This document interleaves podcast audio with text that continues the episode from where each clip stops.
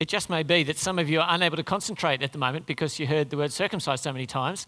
Um, it, uh, we're, we're, going to unpack that passage. Uh, I'm not going to camp out on circumcision, but we need, it's the elephant in the room, isn't it? So let's acknowledge that. Very good. Um, it, was, it was the sign for them, uh, as, as you heard, in their flesh, wow, that, uh, that they were to be God's people, and that's how they were to be set aside. Now, I'm not, that's not the major part of what I'm preaching on today, but if I don't mention it, that's what we'll all be thinking about. And we're thinking about the fact that Abraham was 99 and all of that. Great. Okay. Now let's take that, put it in a box. I'm going to put it over here.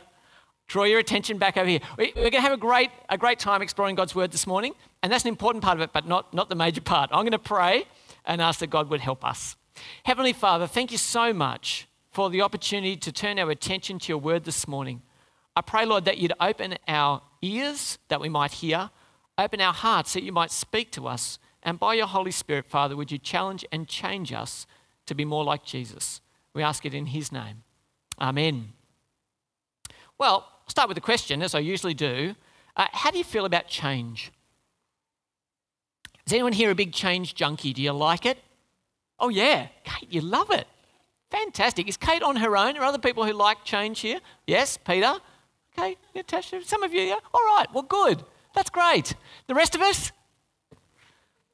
don't change us. In fact, you're probably sitting in the same seat. If you've come before, you're probably sitting in the regular seat, are you? Those of you, oh, you're not. Oh, Bernie points to you. Well done. Uh, if you're new with us today, we're delighted, and we want to tell you obviously, you've found your spot in the building, so please feel comfortable uh, being there next week as well. That'd be great.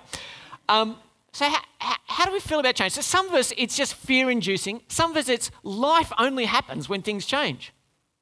I'm very happy having the same thing to eat every day, wouldn't bother me. all. My wife, however, loves to change it up, keep it fresh. It all seems like too much work to me, but, uh, but anyway, so when it comes to change, there are big changes and little changes. Uh, I remember when Just Right changed from the particular kind of apricots. No, don't worry. Um, there are big changes in life. There, there, are changes. There are changes like moving house. Now, I was just doing some maths this morning. Uh, I've moved house 13 times. Uh, that may or may not be a lot. I don't know. Can anyone top that? Yes, Tash? 19, good number. 20. Outstanding. Uh, well done, Tash. You're, you're, hoping to keep that number high, are you? Um, look, here's the thing I, I absolutely detest moving house. Uh, it, it's the process of looking at all the stuff that I have and repenting of how much stuff I have. Do I really have this much stuff? Do I need all of it? If we put, if it went in two trucks and one of the trucks got totally lost and we never saw it again, would we miss it? I just think that we are, yeah, when faced with our moving, we're faced with our ridiculous accumulation of stuff. Um, I don't imagine there's anyone here who likes moving house. Today, I want us to explore God's invitation to change. God will invite us to change, but to do it through looking at someone who was called to move house. Someone who was called to move house. And so I want us to think about change. Don't start off like this. Start open. We'll see how we go. Uh, but we're going to do it by looking at someone who was called to change. Now, if, uh, if this is your first time, we're working through a, a series over the course of this term on God on mission in the Old Testament. And what's happened in that so far is this. Here's my Bible timeline. These are some pictures to kind of give an overview of the Bible from the Old Testament to the New Testament, two halves of the Bible.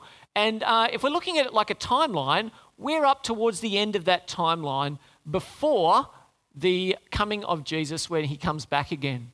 So far in the series, when we think about mission, we've heard about God's destination for mission. He's told us about right relationship with Him and with other people. We've seen why there's a need for mission because in the garden where we started, people sinned and they ruined the good creation that God had given them. We've also seen last week about the danger of sin, that it keeps on piling up. And Jeff spoke to us about the Tower of Babel and uh, people being scattered to the world. And this week, we're going to look at God's scope for mission, who God is interested in sharing the good news with. So that's what we're doing. Well, what's the context for this bit of the Bible? If you can open your Bibles again, that'd be great. We're looking at Genesis chapter 12. And we're going to duck across to 17 and a couple of other places. But if you look particularly at chapter 12, that'd be really great.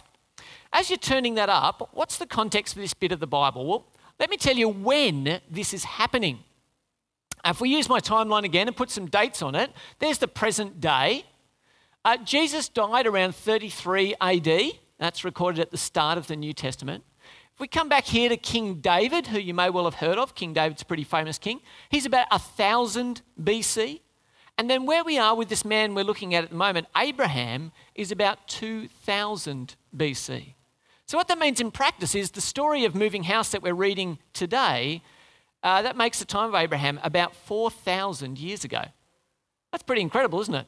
That's a long gap between here and today. Well, who are we talking about? Well, we're talking about a guy called Abram and Sarai. And yes, I'll explain the name change in a little bit later. But Abraham and Sarai. And you might think to yourself, well, a lot of people moved house 4,000 years ago, and I can't tell you any of their names. So, why is it that we're so interested in Abram and Sarai? That, that's a fair question. Let me give you three reasons why it's worth knowing about this couple. Number one, the Jewish faith traces its ancestry back to Abraham. Through Abraham and Sarai, through Abram and Sarai's son, Isaac, Judaism traces its lineage. That's one good reason. Number two, and I reckon this will surprise some of you, the religion of Islam traces its heritage back to one of the sons of Abram and Sarai through Ishmael. Uh, their son, not, actually not through Sarai, Abraham tried to cheat with his wife Hagar, and that's uh, wife, his slave Hagar, and that's their son. So Isaac, Ishmael, Islam, and then we're going to say, see today that Christianity traces its descent from Abraham as well. And since you and I aren't Jews, we're going to try and work out how can Christianity be related to Abraham. Is that all right? So three reasons that we should know about a family who moved home 4,000 years ago. So where were they? Well, Abraham and his, fa- his father, Terah, start off in a place called Ur of the Chaldeans, which is kind of in modern day Iraq. They take a stop, as we're going to see, in a place called Haran, which is in um, uh, southeastern uh, Turkey. They come to a place called Bethel, which you heard in the reading that we had. And just so you've got it on the map, there's Jerusalem as well. If we come in a little bit further, you'll see that uh, there was two parts to this journey. The first part from Ur to Haran, which I'm going to tell you about in a second, and then a second part from Haran to uh, Bethel. Well, let's dive in uh, to what we're looking at here. Uh, have you ever been on a big journey, so big a journey that uh, this wonderful little blue sign here uh, looks like welcome relief? What does that sign say? Even though you can't read it, what does it say? Stop, revive, survive. Fantastic. So you're going through the desert and you think, I really do need to have a break because this road is very flat and very straight. This is us driving down to Adelaide in the middle of the year. Fantastic trip. But gee, it's straight and long and hot and you want to rest. So there you go. You see the sign stop, revive, survive. Well, Abram and his family were leaving Ur. Let's have a look at uh, Genesis just before 12, uh, verses 27 to 31 of chapter 11. This is the account of Terah's family line. Terah became the father of Abram, Nahor, and Haran. And Haran became the father of Lot. While his father Terah was still alive, Haran died in Ur of the Chaldeans in the land of his birth. Abram and Nahor both married. The name of Abram's wife was Sarai, and the name of Nahor's wife was Milcah. And she was the daughter of Haran, the father of both Milcah and Iscah. Now, Sarai was childless because she was not able to conceive. Terah took his son Abram, his grandson Lot, son of Haran, and his daughter-in-law Sarai, and the wife of his son, uh, the wife of his son Abram, and together they set out from Ur of the Chaldeans to go to Canaan. But when they came to Haran, they settled there. It's important to note, this, I think I'm very surprised. When I was first reading this, I thought, well, Abraham was called from Ur, and that's what he did. He went all the way from Ur, all the way around to, uh, to the land of Canaan. But what we actually see is that there was a stop. And uh, he stopped in Haran and settled down. And apparently, they made their life in Haran. They actually didn't get to Canaan. So let me, let me ask you they, they found a good spot, they settled down, they made it their home. What would it take to get you moving again? So, some of you have moved to a new house, yes? Anyone moved recently? to a new house? Anyone been in the house that they're in for longer than 10 years? Yes, okay. Anyone else in the building been in the house they're in now for longer than 10 years? One, two, okay, a couple of you. Who's been in their house for less than three years? Less than two years? Keep them up. Less than one year? Okay, very good. All right. Now, imagine you've settled down. Maybe for you guys, you've been there for a long time. Imagine you've settled down. What would it take to make you move again? What do we say right now? I'm never moving again. Don't make me move. So here's the thing Abram and his family have left home, traumatic enough. They've come to a new home and they've settled down. What would it take to get you moving again? Well, I want us to see what it would take Abram to get moving again. Eventually, he decides it's time to leave, not on a cruise ship. But, but have a look with me at chapter 11, verse 32. Terah lived 205 years. Good innings, anyone? Good innings. Terah lived 205 years and he died in Haran. The Lord said to Abram, this is chapter 12, verse 1 Go from your country, your people, and your father's household to the land I will show you. So, what's happened? What happens to make Abram move again? Well, I think number one, it takes the death of his father and a visit from God himself for Abram to leave. This is really interesting to me.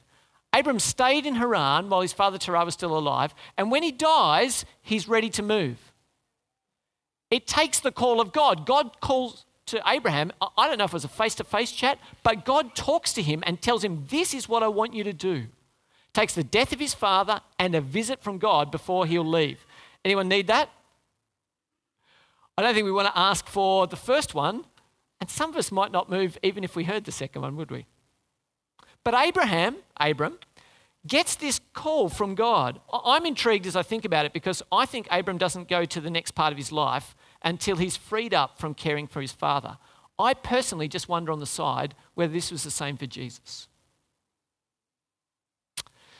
So he goes to leave. What's he, leave, what's he asked to leave behind? Have a look with me at 12.1. Here's what he's leaving behind. Go from your country, it says. What's his country? His country's become his identity. He's a, he's a member of the city of Haran. God tells him to leave his people. I assume his people are his culture. God tells him to leave his household, his father's household, which would have been his family. And so there's a pretty profound sense that for Abram, he's leaving behind everything that would define him his country, his people, and his household. Now, interestingly enough, some of you have done this, haven't you? Some of you will have hopped on a plane from the country that you started at, and you have left behind your country, your culture, and indeed your family. That's a huge trip. And in fact, all of us as Australians have a heritage in one way or another of doing that, don't we? So it's in our past that we would leave behind these very things that define us. And I think God is saying to him, I will redefine you, Abram. You must leave them behind to be a person of my promise. And so you could think it's all loss. Leave it behind.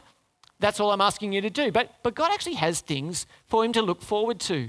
So, in place of a country, God tells him, have a look with me at verse, uh, verse 2 I'll make you into a great nation and I will bless you.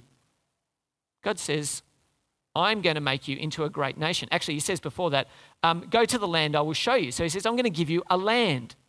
I'm going to make you into a great nation. So don't worry about losing your culture and your people. I'm going to make you into a nation. And then when he talks about leaving the family, he says, I'll make your offspring great. I'll turn all the people that come from you into a great nation. So, land, nation, offspring. God answers each of the things that Abram will forego with a promise of his own. And then he adds one more. This incredible one here.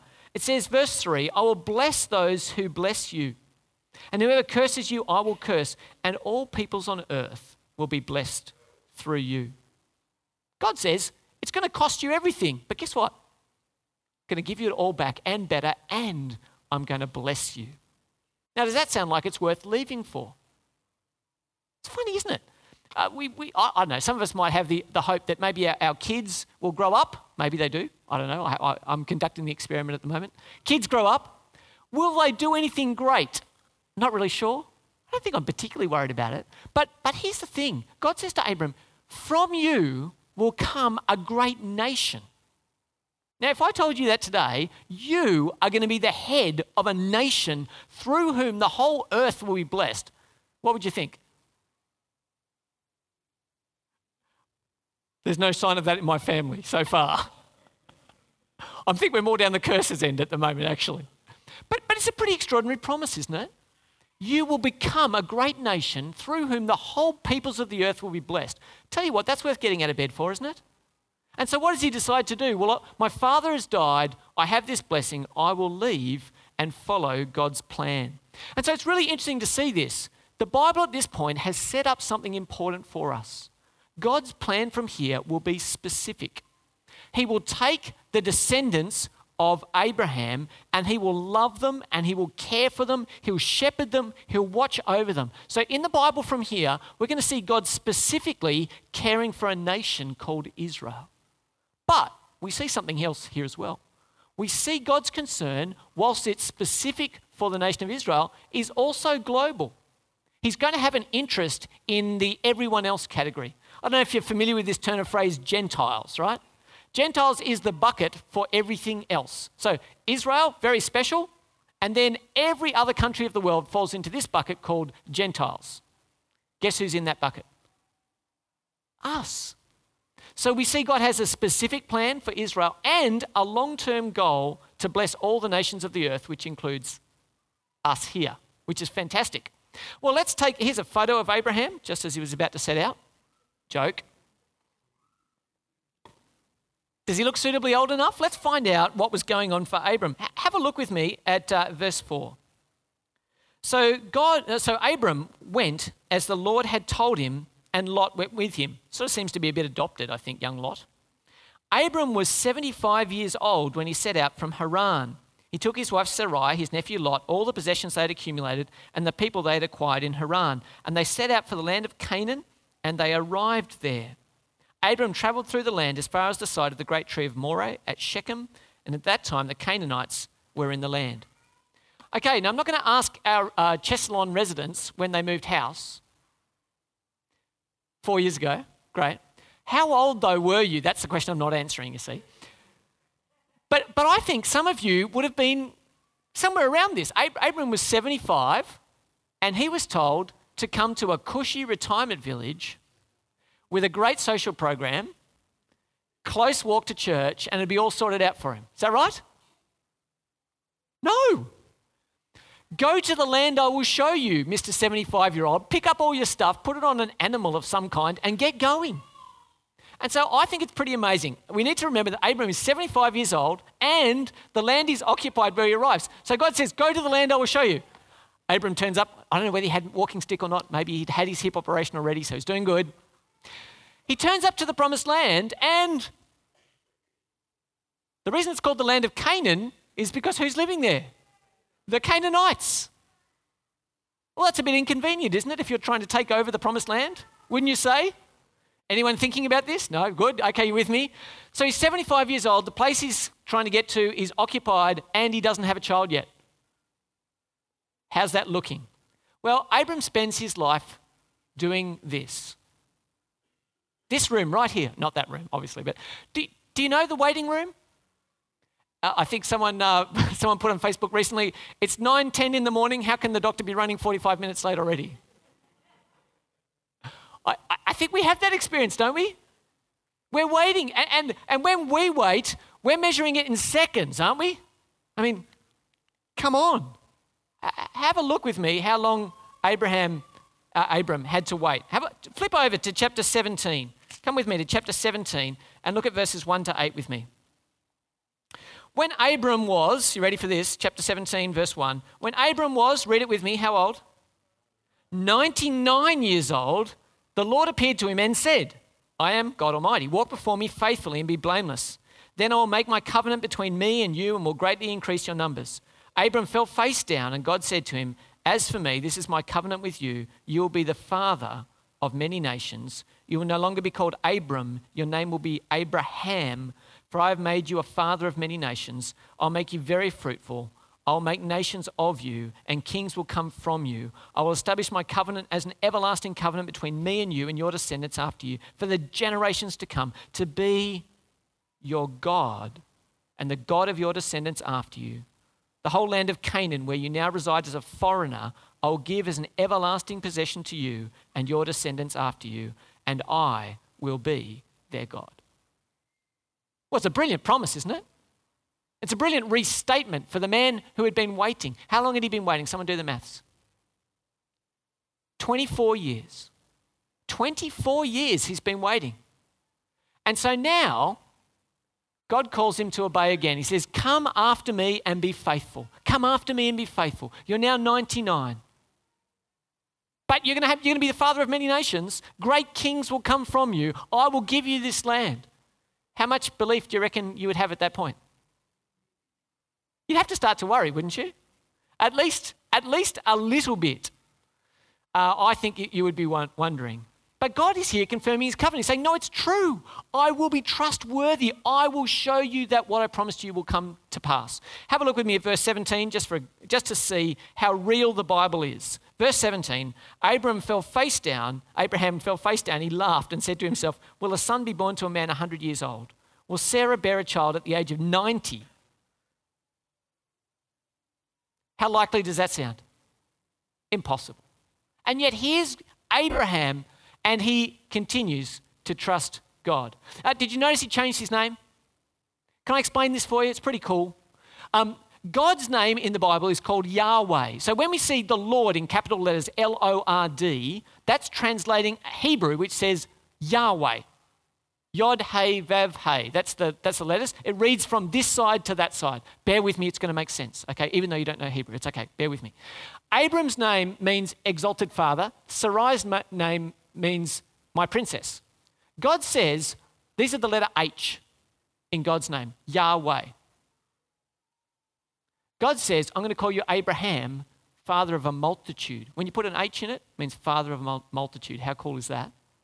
He takes an H from God's name and puts it into Abraham's name. And then he says to Sarai, I'm going to call you Sarah, the mother of many nations. Take the other H from God's name and put it in your name. How beautiful is that? And so God says, I'm going to reaffirm my commitment to you. You are now going to be called father of a multitude, and you are now going to be called mother of nations. So at least after waiting for 24 years, they get a name change. That's pretty good, isn't it? Does God keep his promise? Well, have a look. This is the wonderful joy of this verse of the Bible. Have a look. Chapter 21. Have a quick look with me at chapter 21, verses 1 to 5. Now, the Lord was gracious to Sarah as he had said. Now, some of you might be thinking, was the Lord really gracious to cause a 99 year old woman to have a baby? The Lord was gracious to Sarah as he had said, and the Lord did for Sarah what he had promised. Sarah became pregnant and bore a son to Abraham in his old age at the very time God had promised him. Abraham gave the name Isaac to the son Sarah bore him. And when his son Isaac was eight days old, Abraham circumcised him as God had commanded him. Abraham was a 100 years old when his son Isaac was born to him. Do you think you've been waiting a long time? Do you know what it is to wait for God's promise to come true?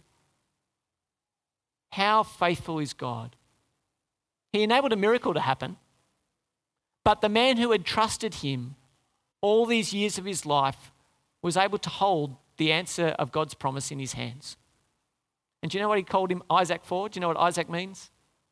He laughs. It's a beautiful name for his son. Abraham kept his faith and God kept his extraordinary promise. How wonderful is that? Sure. Now we've been talking about 4,000 year old family. How do we get to today? I want to get to today via a letter sent to a place in modern day Turkey called Galatia. It was, it's in the New Testament, the other part of the Bible. There's a book called Galatians. And uh, in Galatians, which is the letter written to the church in Galatia, a man called Paul is writing to them. And uh, if we go to Galatians, uh, we're going to go to Galatians chapter 3. Uh, we'll see this. Galatians chapter 3. Actually, it's on the screen, so you can look there. Uh, this man, Paul, uh, apostle of Jesus, sent by Jesus, is writing to the church. And he's saying to the church, Hey, church, you began in a particular way. I want you to hold true to what you heard first. So we're now in the Christian church. So, again, I ask Does God give you his spirit and work miracles among you by the works of the law or by believing what you heard? So also, Abraham, this is a quote, believed God and it was credited to him as righteousness. Understand then that those who have faith are children of Abraham. Abraham trusted. Trusting is really what faith is all about. If you trust, this piece of the Bible is saying, you are children of Abraham. He's your model. He's the one who's gone before you. Abraham is our father in faith. Examining Abraham gives us two possible paths that we can go down. The first is about working hard. In uh, verses 10 to 11, it says this All who rely on the works of the law are under a curse. As it is written, Cursed is everyone who does not continue to do everything written in the book of the law. Clearly, no one who relies on the law is justified before, before God, because the righteous will live by faith. Let me explain what's going on here. What it's saying is if you try and be a good person, try and work hard, I will keep God's law, I will do it faultlessly. Okay? There's apparently more than 600 laws in the Old Testament. Do you know them all? None of us know them all, do we? Helpfully, they're written down in the book. But if you were to say, I'm keeping all the laws of God, how likely do you think that would be? What this is saying is saying if you fall short in one point, you've broken the whole law. Cursed is everyone who doesn't do everything in the book of the law. You and I then stand in big trouble, don't we? Have we done everything in the law? Well, I'll let you in a little secret. The answer is we haven't. So if you work really hard at making yourself right for God, the Bible says you'll fail. There is another way. It's called trusting in Jesus. Have a listen to this little bit, a little bit further on. It says this Christ redeemed us from the curse of the law by becoming a curse for us. For it is written, Cursed is everyone who is hung on a pole. Pole is like the cross. He redeemed us in order that the blessing given to Abraham might come to the Gentiles through Jesus Christ, so that by faith we might receive the promise of the Spirit. What this is saying here is Jesus took our curse and died for us. He paid the price for us falling short, so that by faith we might be forgiven. So, what's the opportunity? Well, we can work at being good, and the Bible says you'll be cursed. Or we can give up working ourselves to be right before God and trust in Jesus' work, in which case we will be blessed. So, do you want to work hard and be cursed or trust hard and be blessed? Seems pretty logical to me. What this tells us is God's vision for mission is 4,000 years old. God's been on about including us in his family for 4,000 years, and it is global. It includes every country on the face of the earth. We should, therefore, as a church, care about the ends of the earth. We should see in Jesus true world unity. Everyone who trusts in Jesus can be united to him. And we should also see, if it'll come up, that we need to join in God's mission right here in Oran Park, which many people would say is the end of the earth. We say we'd long to see new life in Jesus come to every home here in Oran Park and the growing southwest. And that's what we're all about because that's what God has been on about for more than 4,000 years. But we can see that here today. So, you've moved recently. Almost everyone here, except about four people, have moved recently. Yeah? You moved recently. Why don't you do it again? Let me encourage you to hop aboard Abraham's Trust and Obey removals. They've got a global reach, and God is driving the van. How about I pray? Heavenly Father, we thank and praise you that you took Abraham from his home. You gave him a great promise. You asked him to count a great cost, but you made him a great nation.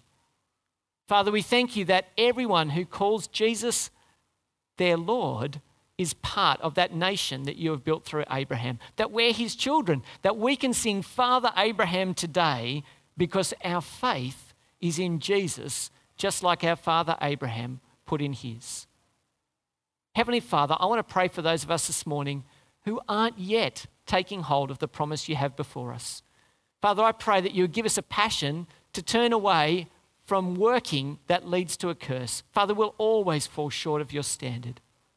Lord, we thank you that Jesus took the curse that we might find the blessing promised to Abraham. And I pray we might know it this morning as we trust in him. Amen. I like that truck. I'd like to see it turn up sometime soon. It'd be great. Alrighty, what I want to encourage you to do, why don't you take out your Care and Connect cards? They look like this. Uh, if you can grab them out. And when I say grab them out, can everyone do that, please? That'd be really helpful. I'm going to grab a pen. What I'd love you to do, I know you know how to do this, it's just whether you can be, you know, whether you'll resist me and change. Can I get you to write your name on it? Um, be really great. If, um, if it's your first time here today, you can tick the box that says, I'd like to let you know I'm new. Uh, we have a, uh, a, lovely name up there. I don't know if has anyone noticed my name that comes up on this slide before? I'm a new here. Uh, really good. Yeah, it's good. Uh, can, you, can I get you to put your name on the, uh, on the card? Um, if you don't receive our newsletter and you'd like to, um, if you drop your uh, email address there, we promise we won't spam you, but you will get our newsletter, which would be great. some of you might have questions from today. You can jot them down there. You might have prayer points, things you'd like us to pray for in the week ahead. And our staff team uh, meets uh, on a Monday and we pray through these cards. So if I can give you an opportunity to write down any prayer points you have there as well, that'd be great. I'll give you a moment to do that and then we're going to uh, move towards our final song. Can I explain what will happen after this uh, final song? We'd love you to get your children. Uh, if you've signed them in, which we hope you have, we'd love you to sign them out. Uh, uh, that means that we don't have to go looking under the cushions to find if there are any children that are still here. Uh, afterwards, we're going to have morning tea in the foyer. And then we've got a barbecue, which is actually already cooking. You're going to be able to smell it. Uh, it's not like Bunnings. Guess what? It's totally free. Which means we'd love you to stay around and eat it. Uh, we have salad and uh, all sorts of stuff ready for you. So please do stay and have lunch. There's also something rubbery that uh, children might like. Did anyone see it on the way in? It's being blown up? It wasn't blown up before. There's a jumping castle out there. Adults, if you can form an orderly line, that'd be great. Uh, no, we'd love your kids to, to enjoy that as well. Uh, so after the service is finished, please do hang around. Um, I did say on our invitation that if you want to have want to be shown around the building, I'm happy to do that. So I'm going to wait uh, just at the back here, and if anyone would like to have a tour around, you can come and find me, and I'll do that. These cards go just at the back there in a little tin and uh, you can put them in there at the end of the service. That'd be great. Okay, we're going to sing a song called Amazing Grace. And uh, you might think, why is grace amazing? I think it's amazing because those who could be cursed can be blessed because of Jesus. Let's stand and sing how amazing grace is.